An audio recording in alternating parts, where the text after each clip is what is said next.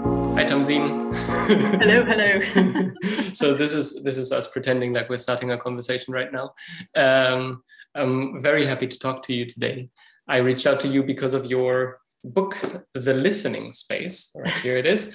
Uh, because in my journey in exploring clean language and the clean, clean questions, um, I came across it as you really bringing together the field of mindfulness with clean and how to use that for your self exploration, both alone and with a partner. And I found that such an interesting um, approach, and especially that quality of bringing in the mindfulness as you do. I found very innovative. So that's why I would love to talk to you about it. Thank you very much for doing that. And thank you very much for inviting me. It's been really nice to meet you and um, yes. to get to know you a little bit better. Yes. So we have had a bit of talk beforehand. So all of that still there. But I, I would love to to jump in with you. Uh, you already offered you're open to doing a short medit- uh, guided meditation, and we might do that just in a moment. Yeah. But um, so in reading this book, I, I was really fascinated by you using clean as an approach for, that people can use with themselves, also with a partner, but where rather than just asking ourselves questions, you actually went and brought in mindfulness and the element of becoming aware of the senses. What are we sensing, feeling, uh, all of those things? And I'm curious how that came together for you and what your what your inspiration for that was. It's interesting that you do this. Um, I do um, that a lot. It is, it's, yeah, it's about I, bringing I, things together. In your previous um, podcast with um, Nick, which I which was lovely to listen to, because I have a similar gesture, and I wonder whether it's just worth um, explaining a little bit about the sort of path that brought me to to doing this. Go for it. Um, uh, so I was a physiotherapist for ten years, working with patients in neurology, people who'd had stroke head injury, multiple sclerosis, range of neurological conditions. So I was already interested in the embodiedness when, in the physical body. It was what what you know what I did, um, and so I I worked for about ten years, then took time out to bring up young children, and then I came across clean language and got hooked very quickly, mm-hmm. um, and trained to be a coach. Um, and the element of clean that I loved was working through metaphor um, when people mm-hmm. describe one thing in terms of another.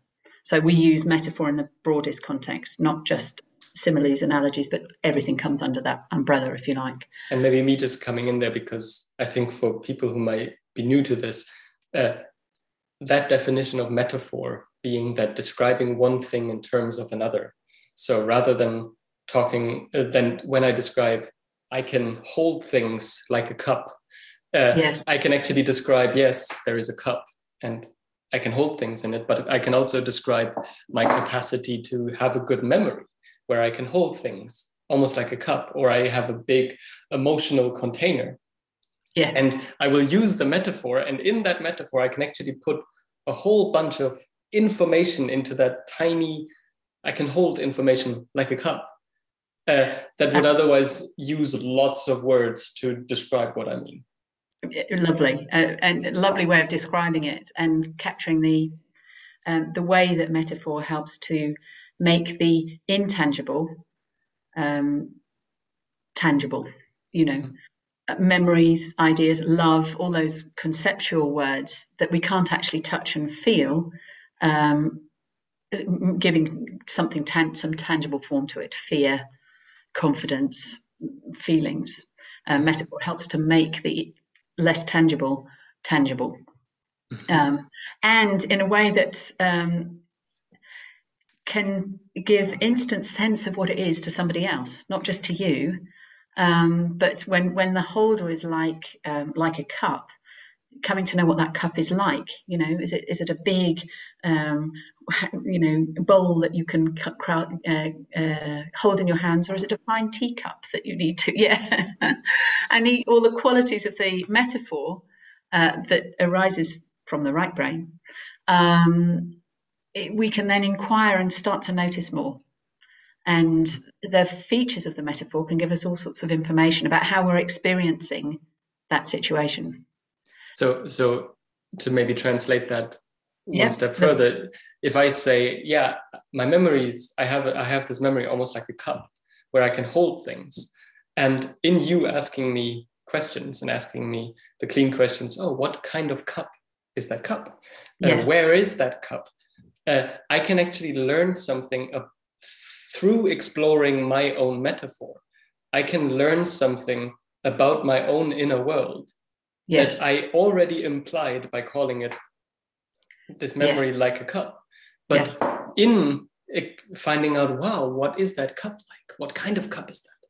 Yes. Um, I can learn things about myself that can yes. be tremendously insightful. Yes. Um, and it works through going into that metaphor. So that's actually maybe a really good, succinct introduction to what is clean. It's exploring that. Yes, and finding your own metaphor. David Grove, who created clean language, uh, referred to autogenic metaphors, metaphors that are generated within yourself, by yourself, not given to you. It's not me telling you your memory is like a, a cup. It's you uh, being asked questions that bring awareness to yourself that often invite metaphor. Mm-hmm.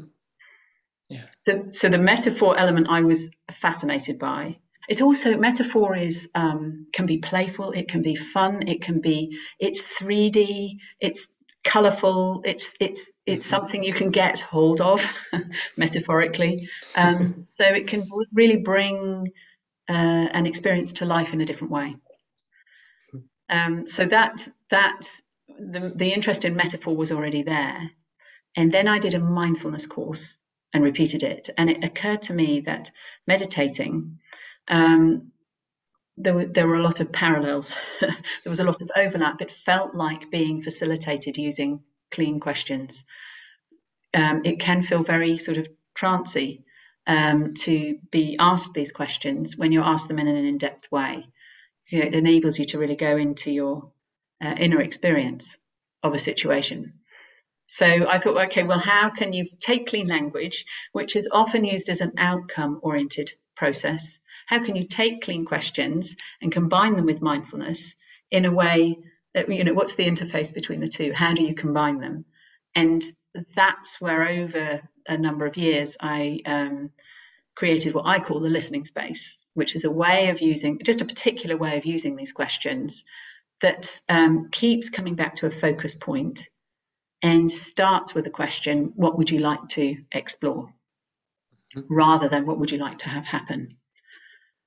Um, so yes, that's my and and and and that focus word, that that that focal point, is always chosen by the person who is doing the exploring. It's a relationship between facilitator and explorer, and the explorer chooses which word is resonating most for them.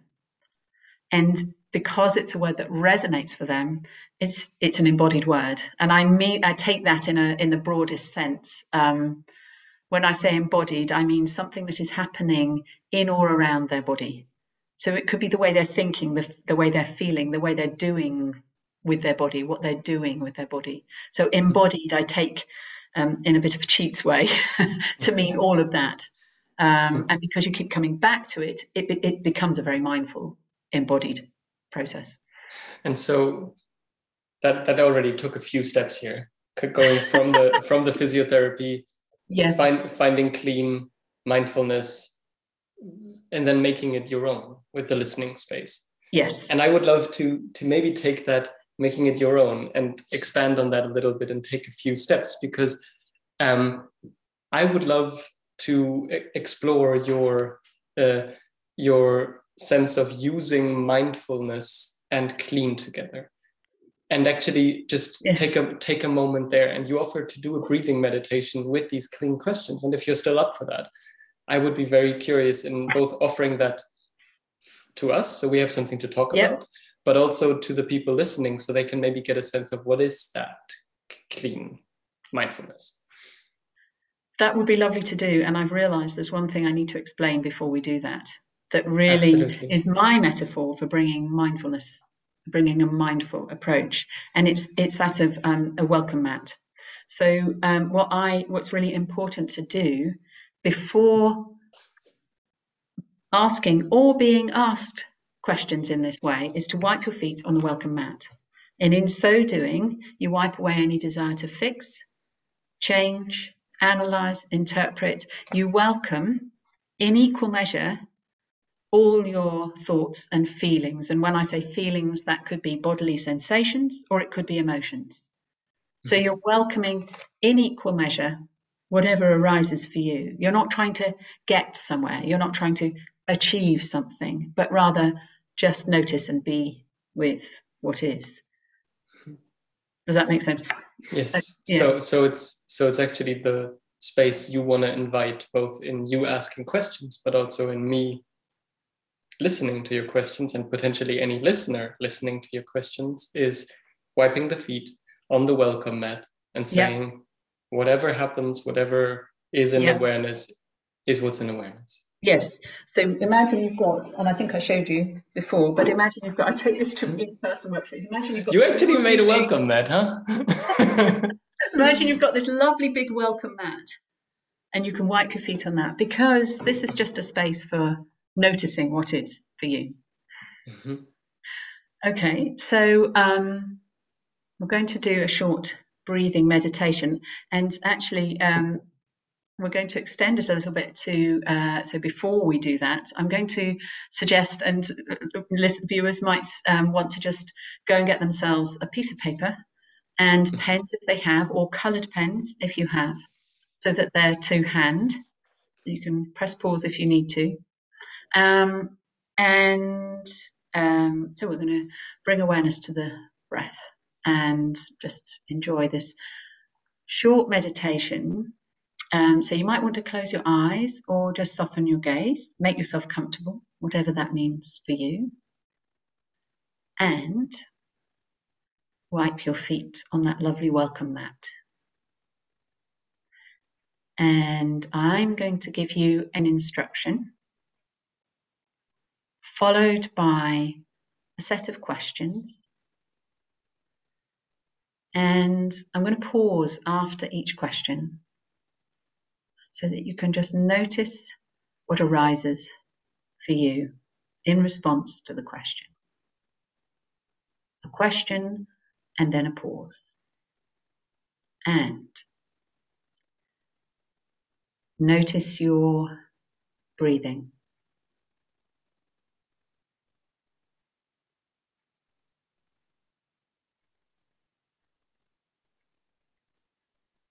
Whereabouts do you notice your breathing?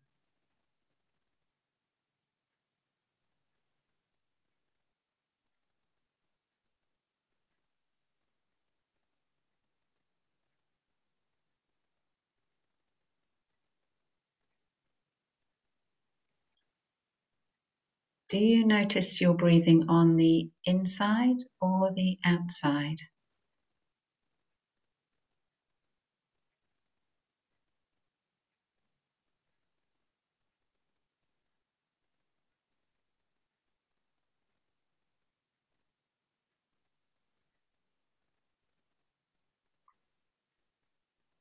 And what kind of breathing is that breathing?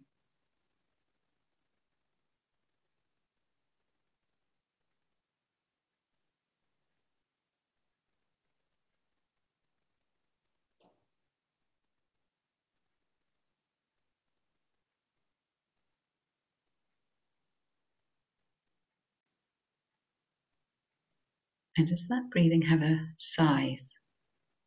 Or a shape.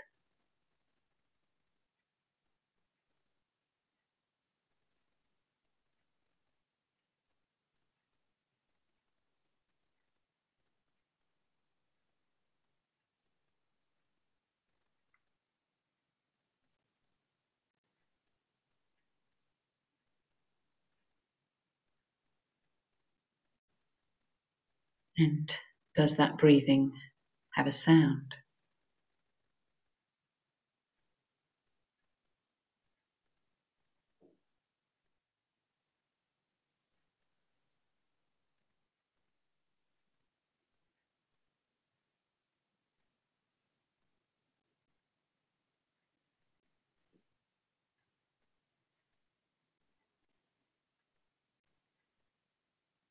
And is there anything else about that breathing?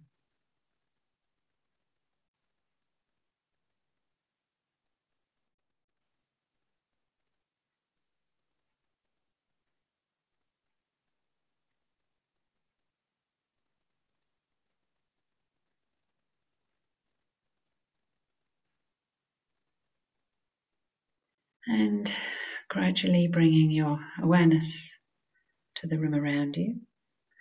Move if you need to, stretch if you need to. And I'm going to invite you to represent what arose for you in some way on paper. Now, that might be an image, it might be some words, but just to represent in some way what arose for you.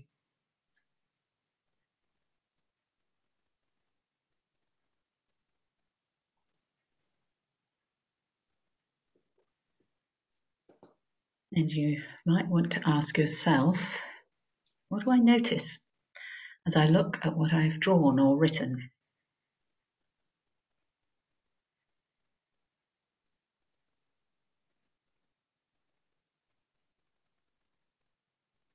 And is there anything else about what I notice as I look at what I've drawn, written? And what do I know now about that breathing?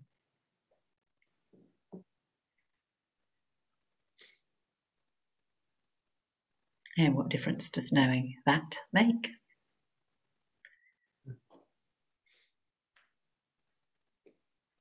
And those are the listening space questions. Hmm. So, I'm first, curious. Yeah. what, thing I know is I am definitely more. And with that, the burp also more oh, tired. Yeah. I could just relax back and sit somewhere. And I will just do that right now and continue talking to you. And what I noticed was it was me staying with my breathing in a very lovely, open way. And what I was most aware of was that the breath was this constantly um, moving shape in my solar plexus, pretty much in the middle of my of my diaphragm. So it was this and what I what I came up with was this visualization of that moving thing and the words thank you because what I was left with and I don't even know who that thank you is to but that those were the words that came with it. It was a thank you. Yeah. Lovely. And everybody's experience will be different and the difference between a clean meditation is that I'm not telling you what to notice. I'm just inviting you to, um, I'm not telling you what to bring your attention to. So everybody will notice different things. And some people, I mean, this shape here that you've drawn um, is a metaphor. It's not literally there. Mm-hmm. It's the beginning of a metaphor. Um, and for some that happens, for, for many it does, um, and for others it doesn't for me, I had this sense of uh, the sails, wind, uh, what do you call them? Yeah, sails in a sailing boat, and they were being flapped quite strongly to begin with. And as the meditation um, progressed, I could feel them stilling, like the wind was just calming uh, a bit. And yeah, so those are clean questions that you can use for self inquiry, and you could use them. You can use clean questions to inquire about pretty much any aspect, well, literally any aspect of your experience. What what I what I like about these questions also for mindfulness, and it's not the first time that I've listened to one of your meditations because you do offer them on your website. So yeah. I have listened to them before. What I like about it is the sense of there is a clear instruction, which is pay attention to your breathing. Mm. But beyond that, it's what's happening in me. And yes. the questions for like give me a, a, a clear bringing my attention back to the breath for certain with a certain question what kind of breathing is that breathing does it have a size or a shape but rather than you telling me to inhale to the count of three and then exhale which also has its place like yes. that i can actually experience uh, have an interesting experience doing that but it it just allows my awareness and my questioning and exploring the breath to unfold. And I find that is a very gentle and surprisingly deep approach towards mindfulness because it brings the attention back to the object of mindfulness. And at the same time, it allows my own rhythm to unfold it. And it could look so different for for different people, but uh, but they are the same questions. Yes, that's a lovely way of describing it. People often describe a sense of coming home to themselves, um, and there is a sense of real agency for, for you as the explorer, the person receiving the questions. Um, I, a friend of mine has a lovely expression, um, or uh, when someone's not being clean, that they're speaking into my life. Hmm. These are these questions prevent other people from speaking into your life. And I quite liked that. You know, let let my experience be in this moment what my experience is. Um, yeah. And and I'm curious what what your experience with people using this as an approach to mindfulness what your experience with the kind of effects of that over time are. So, I mean, I suppose I don't teach mindfulness. I'm a coach, mm. but I use this um, process um, a lot in my coaching, a lot. And um, I, it, my way of seeing it is that it brings mindful aware, uh, mindful awareness of that person's experience through metaphor means that they've then got some, something tangible that has the possibility of changing. And I, I think I mm-hmm. shared with you an example, but I wonder whether this would be a useful um, point to um, give an example from a client session. Mm-hmm. Yeah, so that people to, to make it more tangible.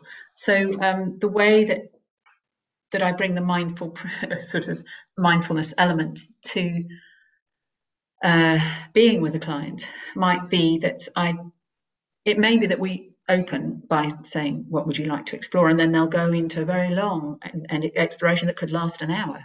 Or it may be that they're talking about whatever's on their mind, and I hear things that seem to have resonance, that seem to have um, emotional charge, or um, it is repeated. So this particular client talked about boil should I, I, boil? I'm in the meeting and, um, you know, I feel like they're not listening to me. And when that happens, I just boil. And she mentioned this word a few times.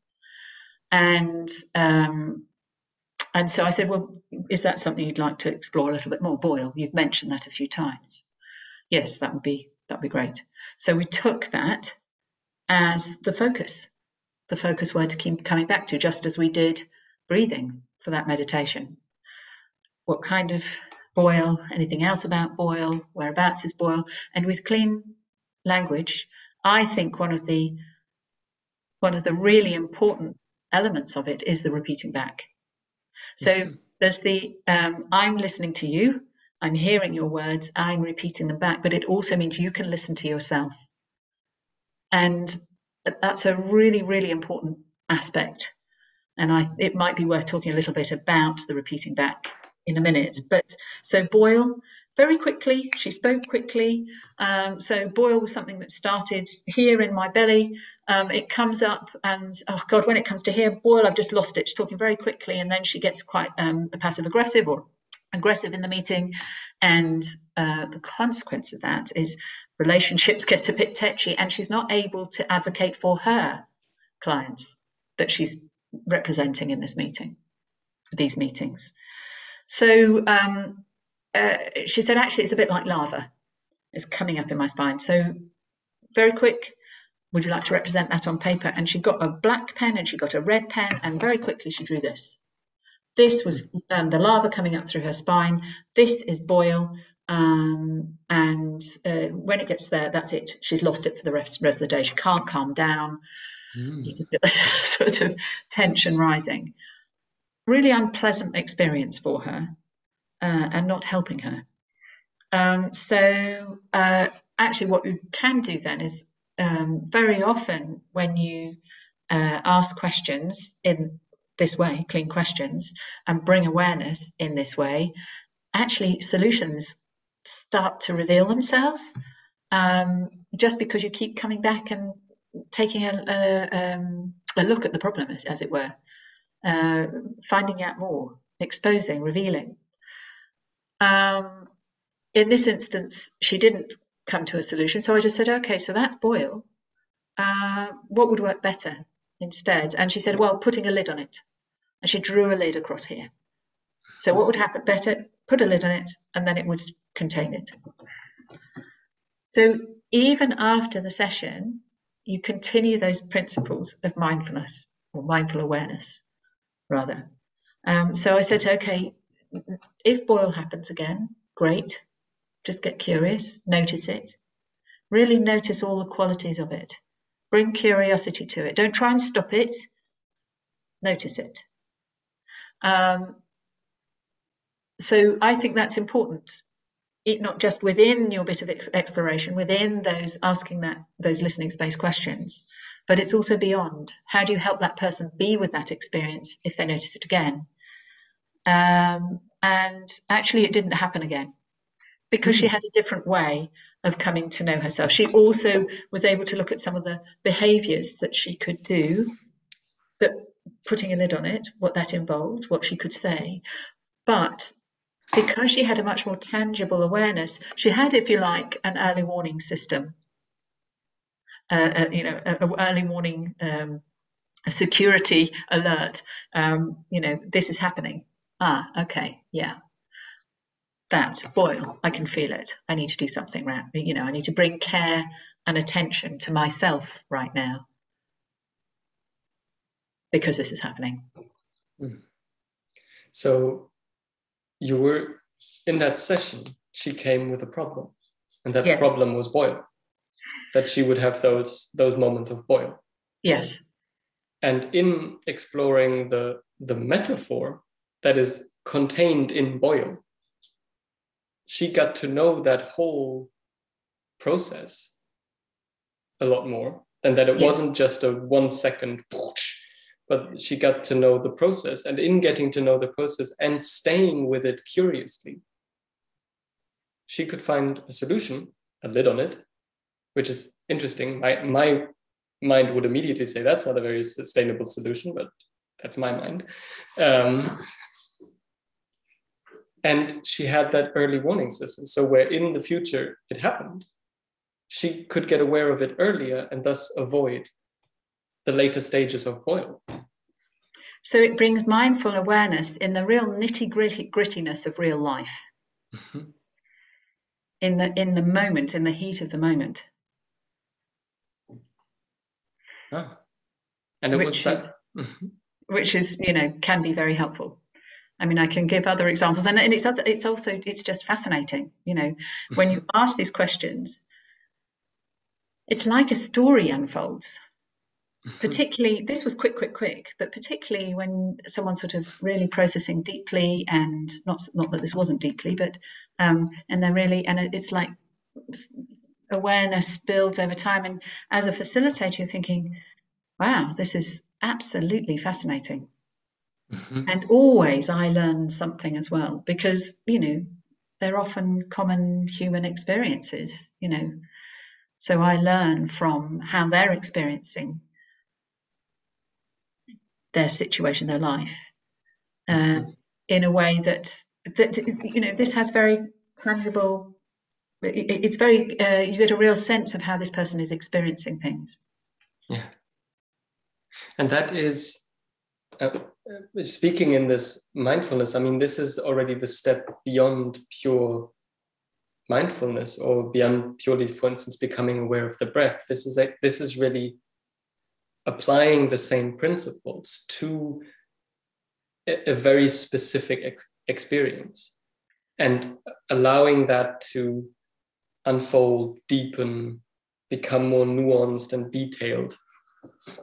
And what, what you also said earlier is that will then have in itself possibilities for change, possibilities for transformation. Yeah, I mean, I've got those some lovely stories around that. There's there's one that I share in, in the book, I think, um, of a friend that I asked these questions. So it wouldn't just be in coaching sessions where you've already got a contract. So I wouldn't explain, okay, now I'm going to ask these questions because I've already got a contract to work with that person. But what's lovely about asking these questions is that you can hold a listening space for um, a friend. You know, it may be, well, it may be something problematic that they'd like to gain clarity on. It might be a creative idea that they want to develop. I facilitated some someone around. Um, she couldn't get a sense of how the book she, that she's writing, um, how that was going to look and feel in her hands. So just you know, uh, held a listening space for her. So it's a lovely, it's a really lovely thing to be able to do for someone with permission. You have to explain what's involved. It's not a normal conversation. But this friend um, was talking about, she has five children, a very busy life, and she was talking about tension that she um, experiences in the top half of her chest. Um, so, you know, do you want me to ask you some clean questions about it? And she said, yeah, yeah, that'd be great. So its tension is like it starts um, from the base of her skull, I think, down to her waist. And she started with these questions. It um, became apparent that this was like iron armor on the outside, crushing inwards, like thick iron armor, and it's all rusty. And more questions, uh, repeating back her words so that she could hear them. And um, and she said, yes, it's impenetrable. And then as she was noticing this, she said, oh, but there's a key um, in the middle of my chest, well, in front of my heart, and it's in a keyhole, and it's saying, um, "Turn me, turn me, come on, turn me." And um, some more of the questions, and she said, "Yes, um, it's I'm, I'm, turning it now. Uh, um, it's going clockwise, and it's actually it's turning really easily." And then she said, all of a sudden, she said, "Oh, it's just gone ping. That iron armor has just flung open, and it's fallen to the ground." and um, it feels all liquidy now. Um, I can move and I feel flexible and strong, and it feels just right. And so I asked her, What do you know now? And she said, I, I realize it's up to me, and that the key is the only way in. Um, it's otherwise impenetrable. Um, but I know, but before I didn't have a choice. Now I know what I can do. So just by bringing awareness, this key appeared in the middle of her in the middle of her chest. And these metaphors seem to have a rather magical quality to them sometimes that um, reveal solutions that mm. seem like a perfect fit mm. for that person, or at least one they can try out and see how it works and that did have a lasting effect for her actually she said i could now i can i can sense more easily when that iron arm is building up and i know that i've got to open it mm. so it's yeah what i'm what i'm so fascinated by and i'm fascinated by that through my own sessions which which use a different approach and similar but different questions but the the kind of natural intelligence within yeah. within each of us and also this the incredible amount of information that is available within ourselves within our body within our experience if we look. I, I just find that so fascinating that that in asking questions of this armor yes. Yes. the, the armor unfolds and it has a solution within itself quite literally in this case. Yes. Um, but that the same can happen when we explore problematic patterns when we when we are with them curiously and yes. we and we allow that to unfold in my language i would i would say that when we uh, explore the parts of us that are creating yes. problems yes. and we and we can be curious about them and we can use the information both in the form of thoughts but also pictures sensations all of that there is a natural e- evolution that can happen without us having to fix anything. But because the fixing comes from within somewhere within. Yeah. It's like as a facilitator you hand the cleverness over to the person whose body can then find some cleverness within that uh, and and integration within.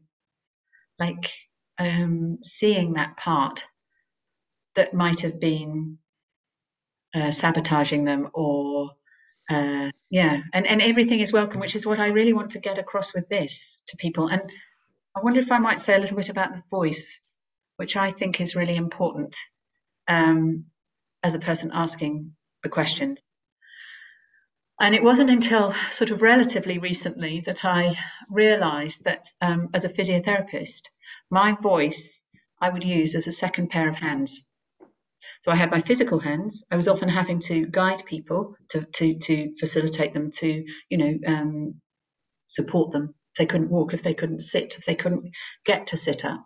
So my hands were were my you know a very important tool, but my voice was also, and I don't didn't realise just how important. If someone has a lot of high tone, uh, a lot of spasticity, it doesn't do to talk fast and quite loud what you need to do is fewer words and calmer. And I'm using my voice to help to settle their neurology. Equally, if someone's very floppy and you need to get them up and they want to you, you want to boost the activity, you might go up and up and you can get so there's a whole range that I was using. And that was almost like a second pair of hands. And it occurs to me that actually your, your voice is a way of connecting and touching someone, reaching mm. someone is a really important way of doing that.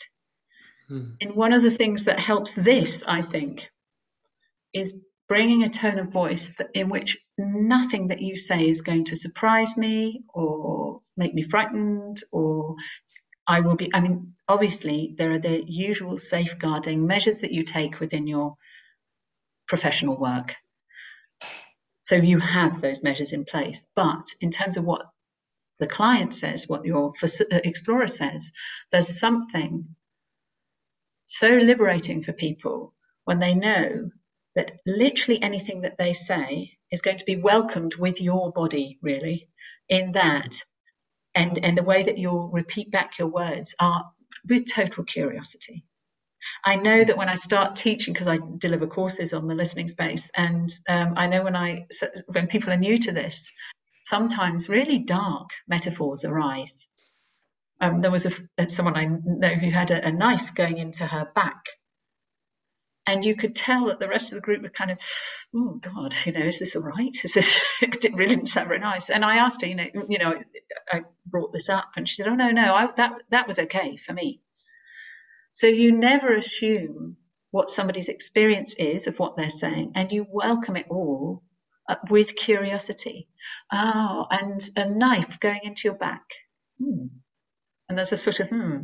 It's almost as if you're kind of, yeah, mulling it over and curious. And so with your tone of voice, you can really, you're helping to welcome that whole person mm-hmm.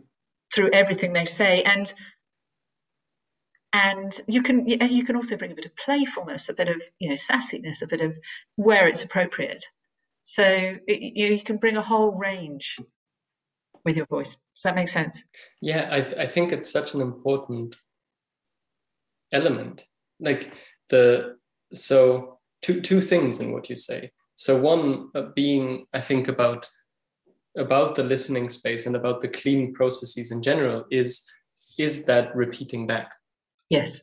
Um. So um, the the people who've created the kind of clean or systemic uh, uh, symbolic modeling processes they call it the three part grammar of whatever whatever the client whatever the explorer says you will repeat back the important words pause and when and then you repeat back one part of yeah. that pause and then you ask a question and the how you repeat back already has such a big impact on how the other person feels received or not.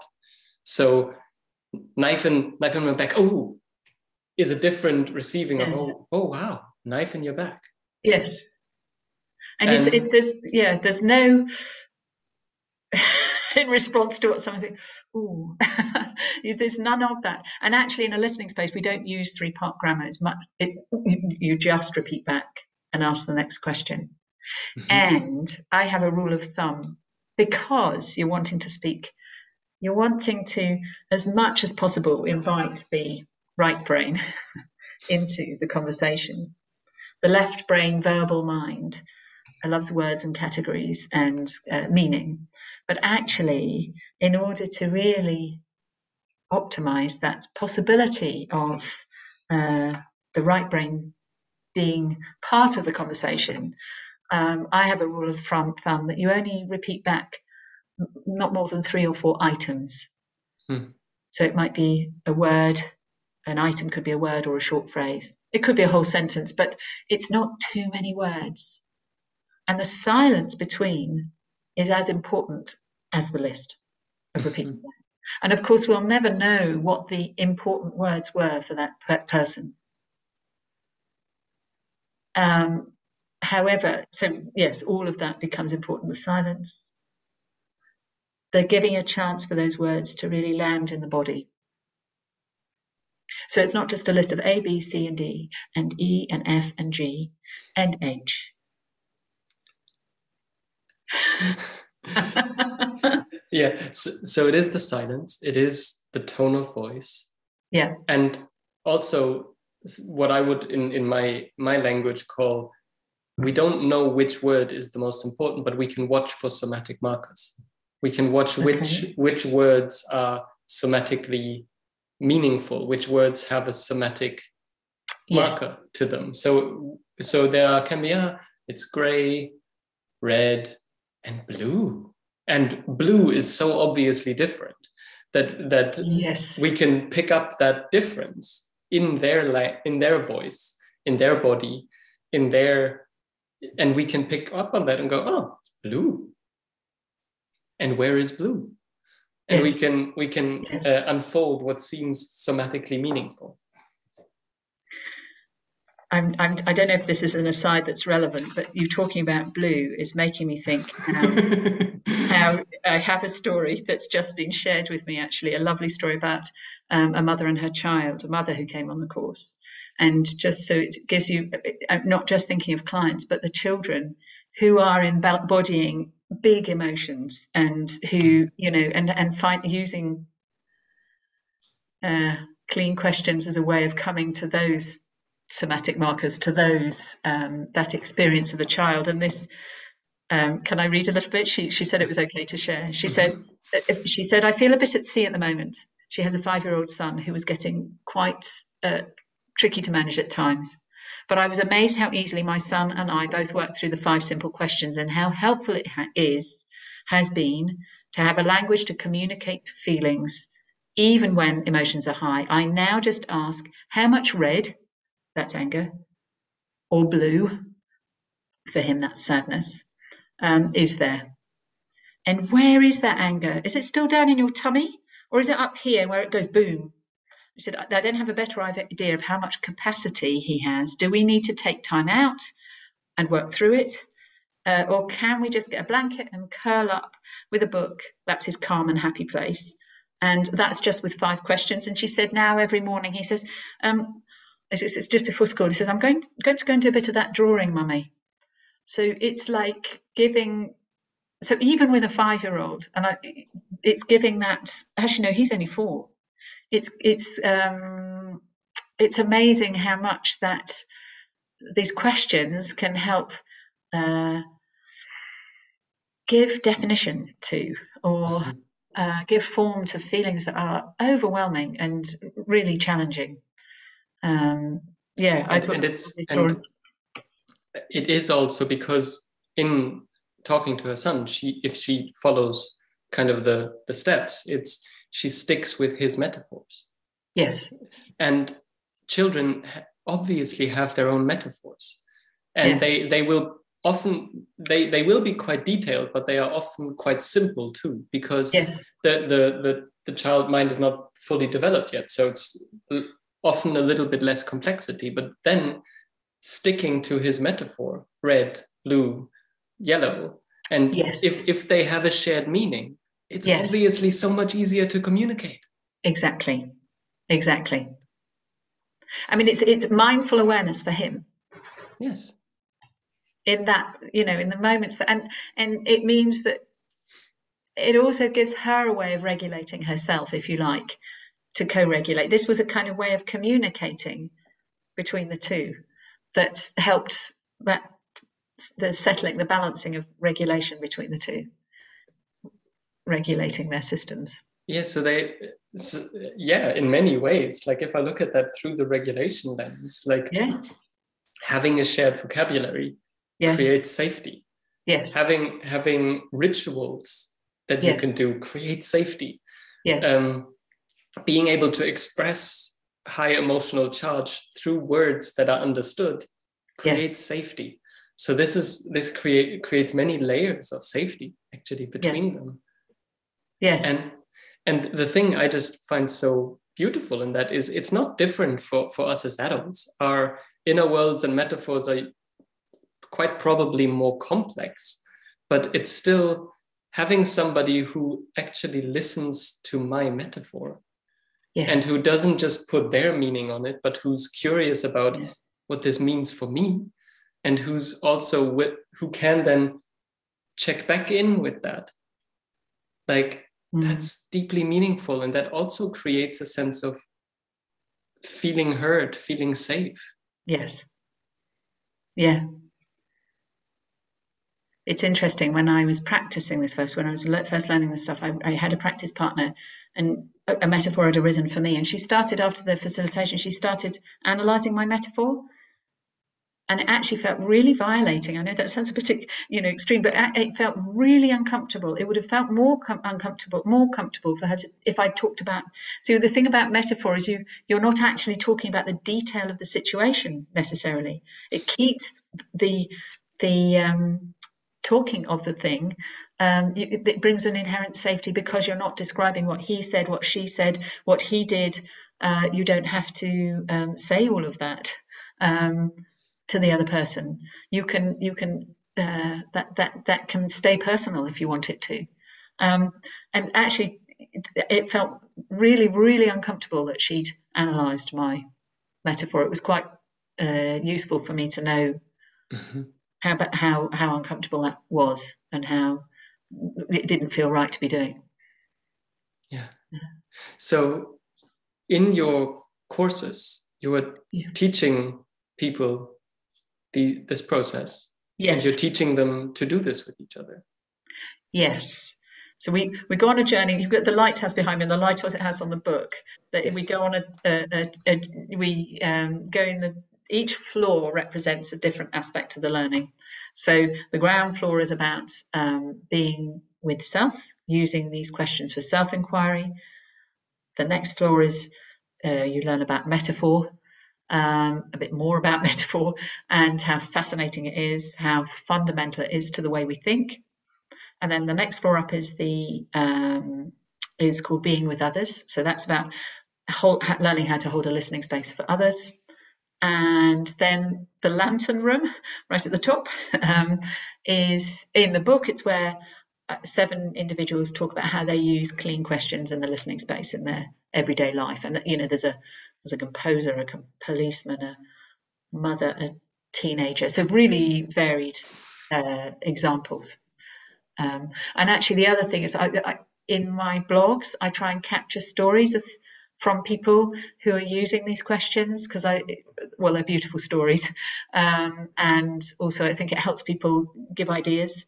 Um, this mother with a child with blue and uh, blue sadness and red anger, she'd read a blog from another mother who'd used these questions with her child who'd absolutely lost it doing mental maths in lockdown.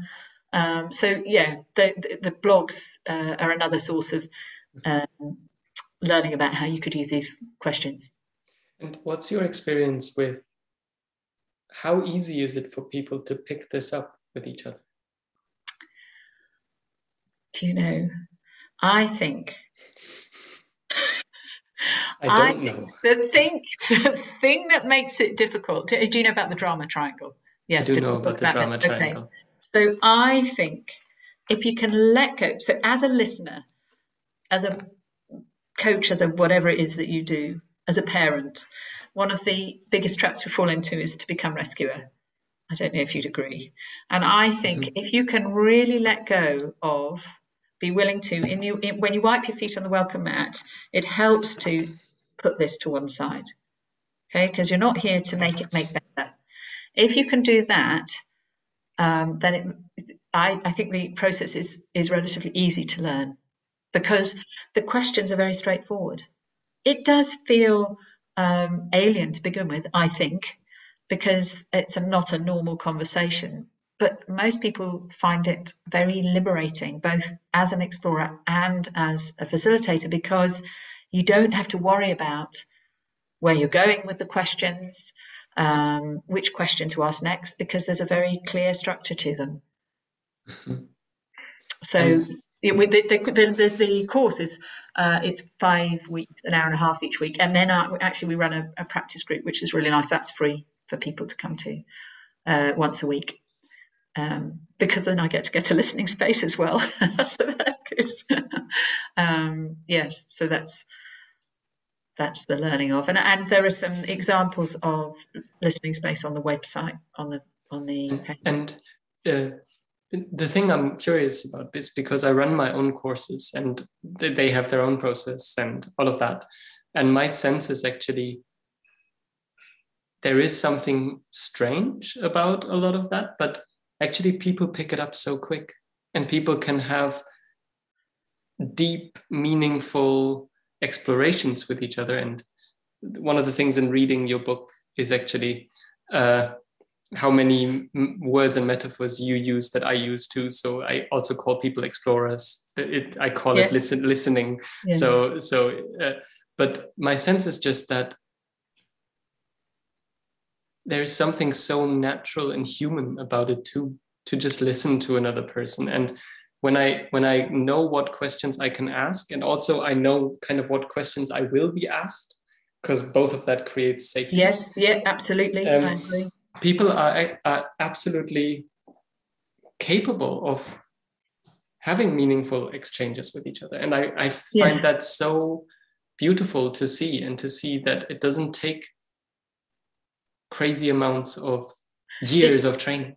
It doesn't, and actually, you make me think because if you can do this, even with your within your sort of uh, everyday well, within your work or everyday conversations, if you can do, I, I talk about doing some kind of internal press pause, and you're you're you're just uh, noticing what your mental model of what the person said is, and just putting that to one side, whatever that means for you, so that you can get curious you could do it straight away. You don't need lots of training. All you need to do is, well, you could do a number of things. You could just repeat back a word or two with some curiosity.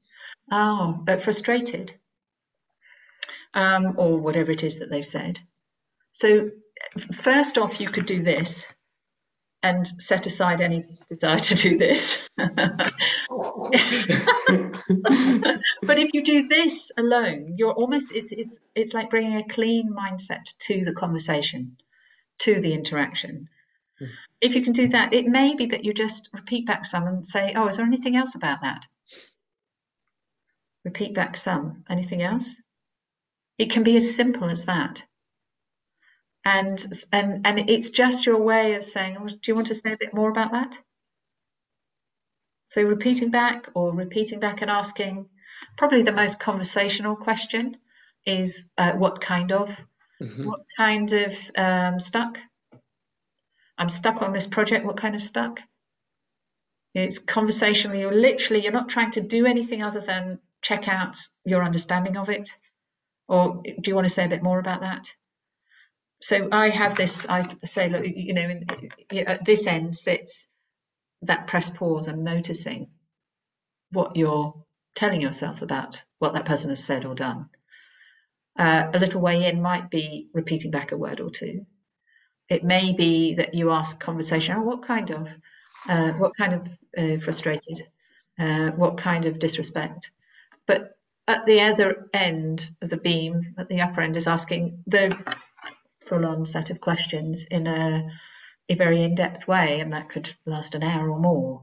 So there's a whole range. You could use them straight away by doing this in this moment while this person is talking, while maybe your client, maybe your friend is talking, just noticing what you're telling yourself, put it to one side, get curious. Oh, anything else about that? Or repeating back a word or two. So it is as simple as that. The intention is clean, and you might add a clean question. What kind maybe, of maybe maybe. anything else about all of this for today? Because I feel like actually this is kind of a very nice good place, place to, to close. It. No, thank you. I've really enjoyed uh, our conversation and having this opportunity. So thank you. Yeah, thank you very much to you. I've enjoyed this too. I found it. I find it so fascinating to see the to see the differences in approach, but also all the similarities, because so many of the things you emphasize are so close to what I will emphasize. I will just use different words. So I would yes. I would call it uh, I the word I would use is make sure that you're in self. So yep. self Lovely. is the self is self is kind of the healthy adult we all have inside of us. Yeah. That is yep. always available. Yes. Um, and make sure you're you're in that and can you set aside any parts that are doing whatever they want to do and i find the rescuer Lovely.